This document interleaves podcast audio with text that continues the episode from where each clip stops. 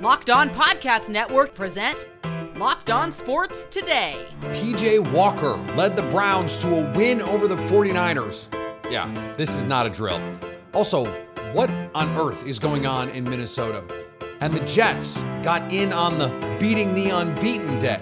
I'm Peter Bukowski, starting your day with the can't miss stories and biggest debates in sports.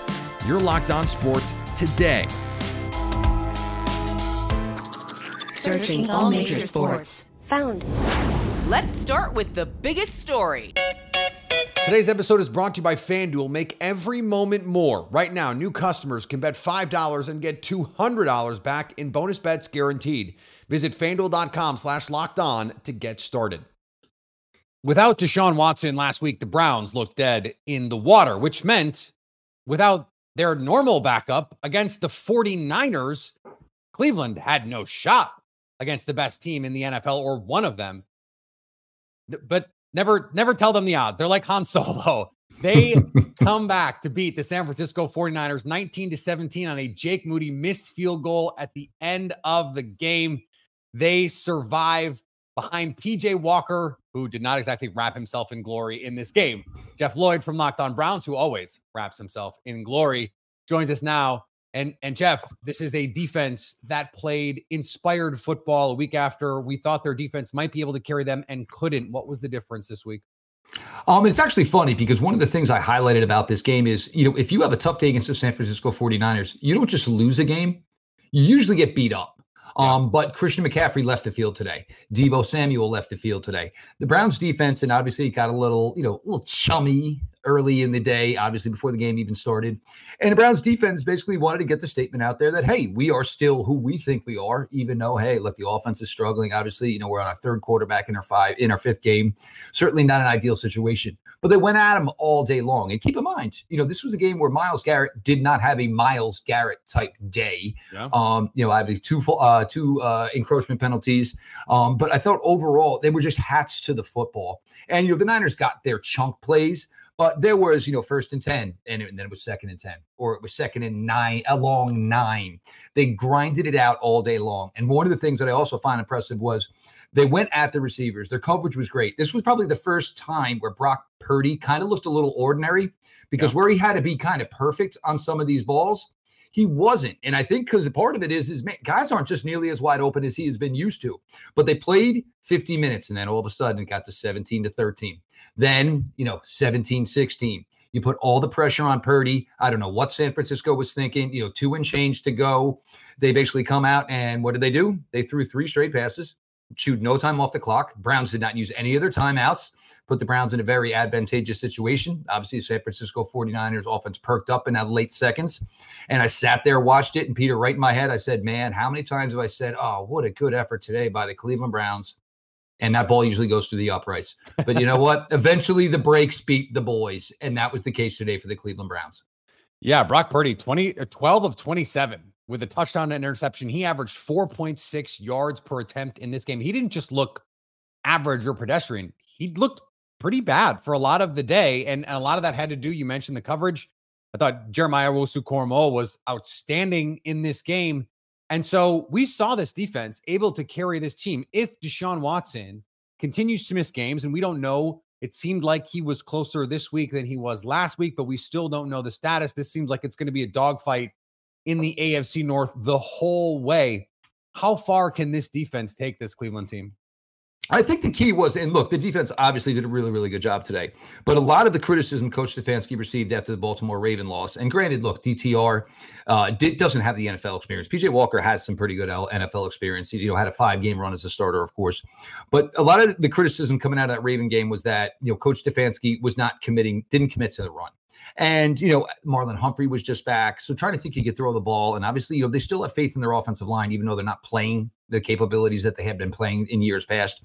But today, the commitment was there. They stuck with running the football. And even in the first half, Jerome Ford had some runs, and it was like, look, kid, you got to stop going east and west, man. This is the NFL. You know, you you were not you were not CJ2K. You you cannot make these ad lib. Just find the hole And then in the second half, he was getting in the hole and trusting himself more and running at full speed. And guess what? That's when you get your broken tackles. That's when all of a sudden a three yard runs become a seven yard run, an eight yard run becomes a 14 yard run. Um, that's been the key is, you know, trying to stick with what they are on offense. And for me, and this is what I keep trying to tell all Browns fans is look, if this is what the team can look like and play this hard, you know, Deshaun Watson at worst is better than this. He's at worst better than what DTR did against the Baltimore Ravens, which is why I think this team can still be a truly legit contender. Granted, everybody in the AFC North is kind of playing well. Cincinnati's kind of right in the shit now that Joe Burrow can move around a little bit. Pittsburgh is surprised, in my opinion, at three and two. Baltimore now at four and two. But I think, you know, we were getting the nervousness of, oh man, did we just AFC West ourselves from 2022 with the AFC North?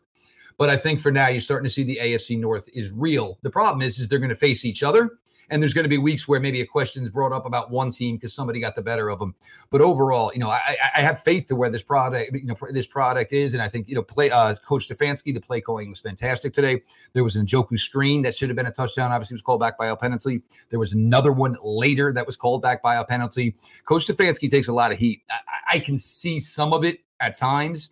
I don't see all of it. And of course, you know, fans are going to fan. We all know that. And hey, you you you watch all the all you invest into it, you have every right to. But I think this team, you know, and as good as they were in 2020 and all the strides they made in a crazy, wacky pandemic year, now it's the talent. And yes, did the coach have to rise to the talent? I think you're starting to see it today because he put together a really pretty good script today for a third string quarterback in PJ Walker. Stay up to date all year on the Cleveland Browns by subscribing to Locked On Sports today and Locked On Browns on your favorite podcast app and on YouTube. Thanks for making Locked On Sports today your first listen. Coming up, the Minnesota Vikings are one confusing football team right now. Before we get to why, the Bills were presented with a cakewalk of a Sunday night game. What did they do with it? Snap into action this NFL season with FanDuel, America's number one sports book. Right now, new customers can bet $5 and get $200 back in bonus bets guaranteed. Now's the best time to join FanDuel. The app is easy to use and you can bet on everything from spreads to player props and more. The Monday night game features the Cowboys licking their wounds and traveling to LA to face the Chargers. FanDuel likes the boys to bounce back. Chargers, one and a half point home underdogs in this one.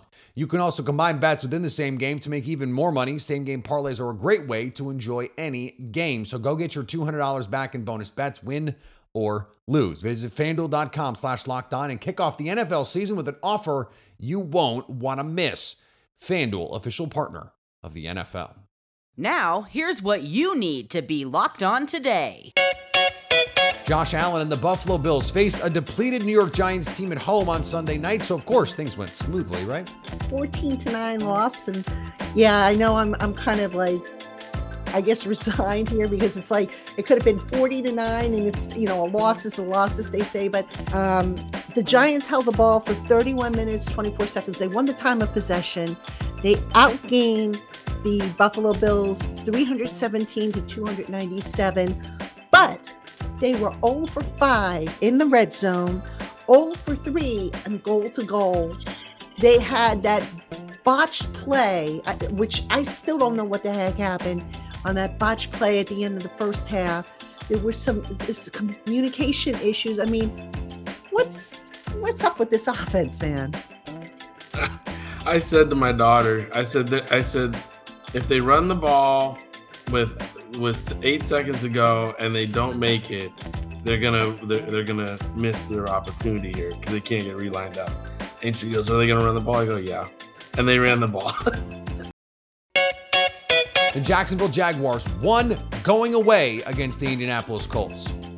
Hi, I'm Tony Wiggins with the Locked On Jaguars podcast. The Jacksonville Jaguars win 37 to 20 at home versus the Indianapolis Colts on a day that saw them have the most balanced attack on offense and once again that stingy defense show up.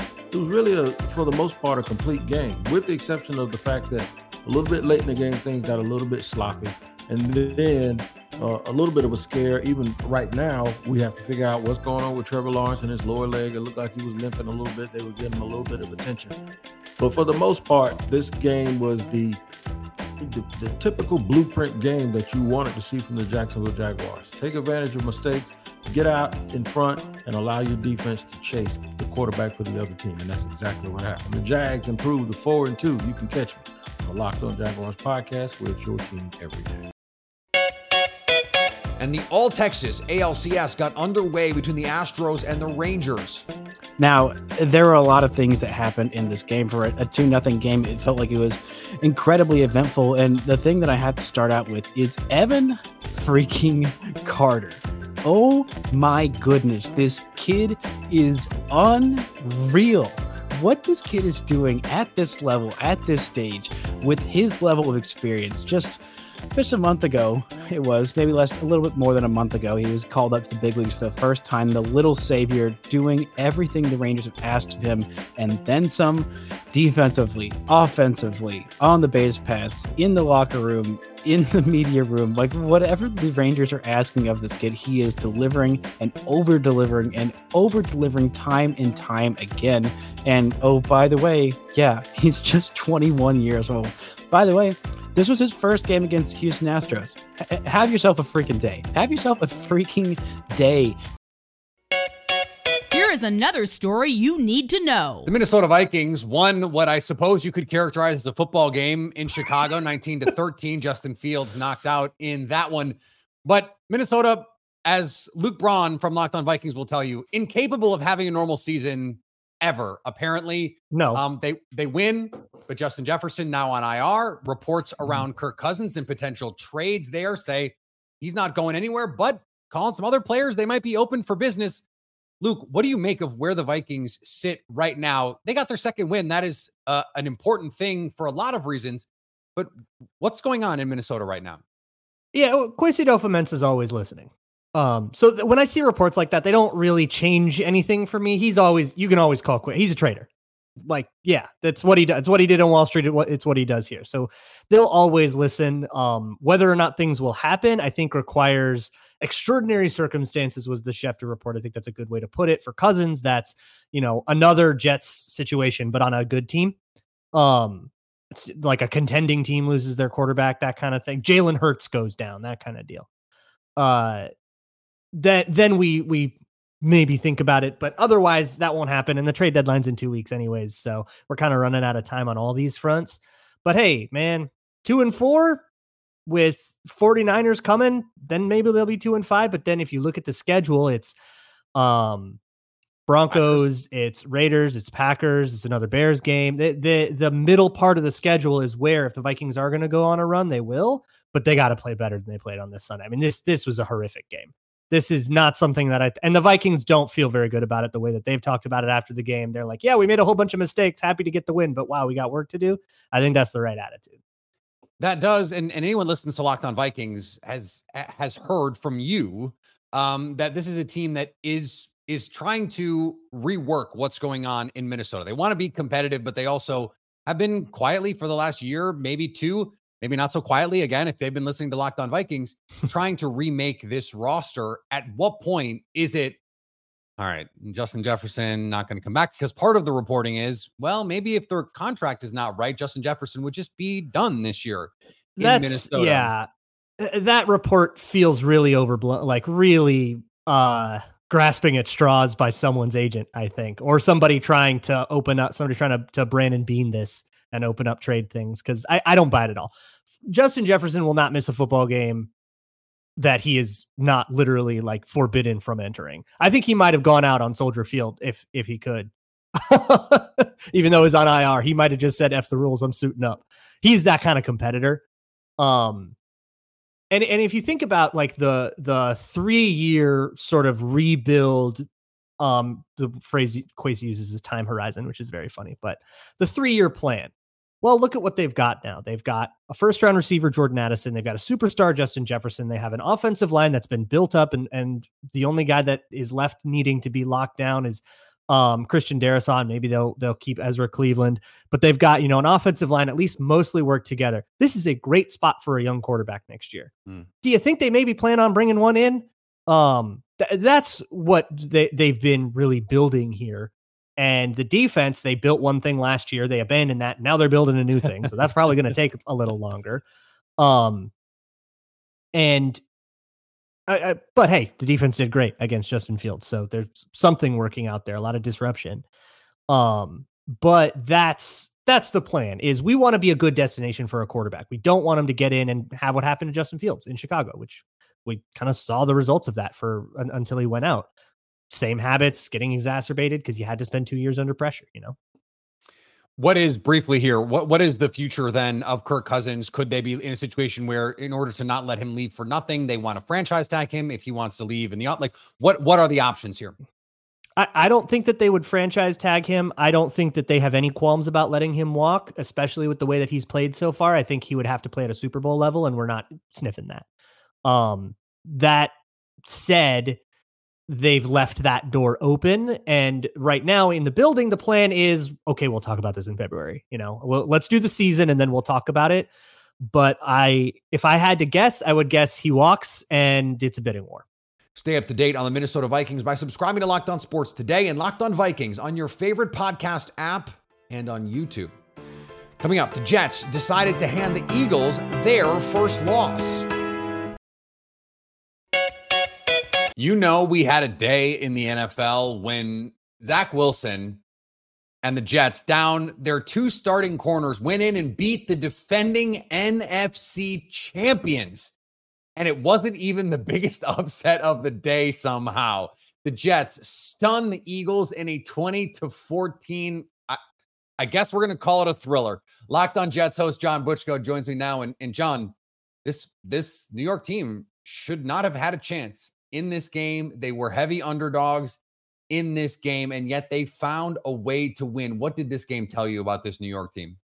You know, I don't think that this recipe is sustainable to win a lot of games. I, I don't think the Jets got enough out of their offense. Um, I don't think you're going to get four turnovers no matter how good the defense is. And look, you got to give the Jets defense a lot of credit because, as you mentioned, they were down Sauce Gardner, they're down DJ Reed, they're down their two best corners, and corner is probably the biggest strength of this team. Uh, I, the way I look at it is in the NFL, sometimes a couple of plays here or there can make or break yeah. your season. I've certainly seen this on the other end where there's jet seasons that have fallen apart. You know, like maybe there's one play like in a game in October and they don't make it and they lose a game and it just kind of sends them into a tailspin from which they never recover as I was watching this game, I said in the fourth quarter, as when the Jets were behind, it looked like they were going to lose. Man, this is going to be a loss you look back on and say maybe this is the thing that sets you back. Well, it's the opposite. And now the Jets are three and three, and you know even before the start of the season, this first six games looked like the toughest stretch on the schedule. Even when we thought Aaron Rodgers was going to be the quarterback, the general consensus was, you know, if the Jets can make it through three and three, this schedule really starts to open up. And that if you look at the remaining teams on the schedule, that really has played out. So you know, I don't know that this is necessarily going to be the formula for the Jets. They got to get more out of their offense, but look, this game was in front of them to be taken, and they took it. And it doesn't matter how you get the win. This win will be on the standings for the rest of the season. And now they've beaten Buffalo and Philadelphia these first six weeks. Uh, so I think you got to be happy with how with how this turned out. Yeah, when when you first started talking about sustainability, I knew the butt was coming, but the whole time in my head, I'm going, who cares? You know, like in a, in a lot of ways, it doesn't matter if this is sustainable because you're you're all in this season. I know I know they lost Aaron Rodgers, but you're still trying to maximize this season. You don't want to have to have those conversations should they trade multiple picks to go try and get a Kirk Cousins. It it is worth saying they beat the Bills and the Eagles, probably two of the four best teams in the league, and Zach Wilson played all of both of those games in essence. And so, is it time to recalibrate what our expectations are of a Zach Wilson led team? Because although Zach wasn't great in this game, he also didn't kill them in this game and made a couple key throws when they needed him to. Yeah, look, there's no question. Zach Wilson is a better quarterback this year than he was last year. Last year, we saw a quarterback who I there were times I don't think Zach Wilson could get to his first read a year ago. Mm. He could do that this year, and he could sometimes get to his second read he's a raw quarterback. I mean, look, is he at a point where you feel good about him starting games? You know, maybe not. But Jets just have a Jets have a really good defense. Breece Hall looks like a star running back. I mean, in, even in a bad game, even for by his standards, was not a great game. He still put up 90 yards from scrimmage. Garrett Wilson is a number one receiver, and this defense. I mean, uh, uh the Eagles left some plays on the field, but this defense went out there without again without their two best corners and you know gave the Eagles a lot of problems. So I think the thing you have to remember when we talk about playoff teams, you know, and I hear people talk about this all the time. They say, "Oh, well, the Jets have holes here, there, here, and there," and you know, they they say, but you have to remember that to make the playoffs in the eh, NFL these days, you just have to be the seventh best team in your conference. You have to be like slightly above average. You don't need to be a perfect team. And I think with the schedule, a lot of times it comes down to the schedule. A lot of the times it comes down to injury luck, and the Jets obviously have had their share of bad injury luck with losing their starting quarterback four plays into the season. But I look at this and I say, you know, why can't the Jets make the playoffs right now? Stay up to date all year on the New York Jets by subscribing to Locked On Sports today and Locked On Jets on your favorite podcast app and on YouTube. And finally, the entirety of the top four in the AP college football poll remained the same, with Georgia leading Michigan, Ohio State, and Florida State. Number five is the big change, though. The Washington Huskies will spend the week with their highest ranking in six years after beating Oregon, Washington jumped over Penn State and Oklahoma to the fifth spot. Considering how done the Pac 12 is, it's crazy to see how good one of its current member institutions is playing right now. Thanks for making Locked On Sports today your first listen. Now go find your favorite team's Locked On podcast and make them your second listen. Coming up on tomorrow's Locked On Sports today, who will win in the battle of Dak versus Herbert. So at least until tomorrow, stay locked on sports today.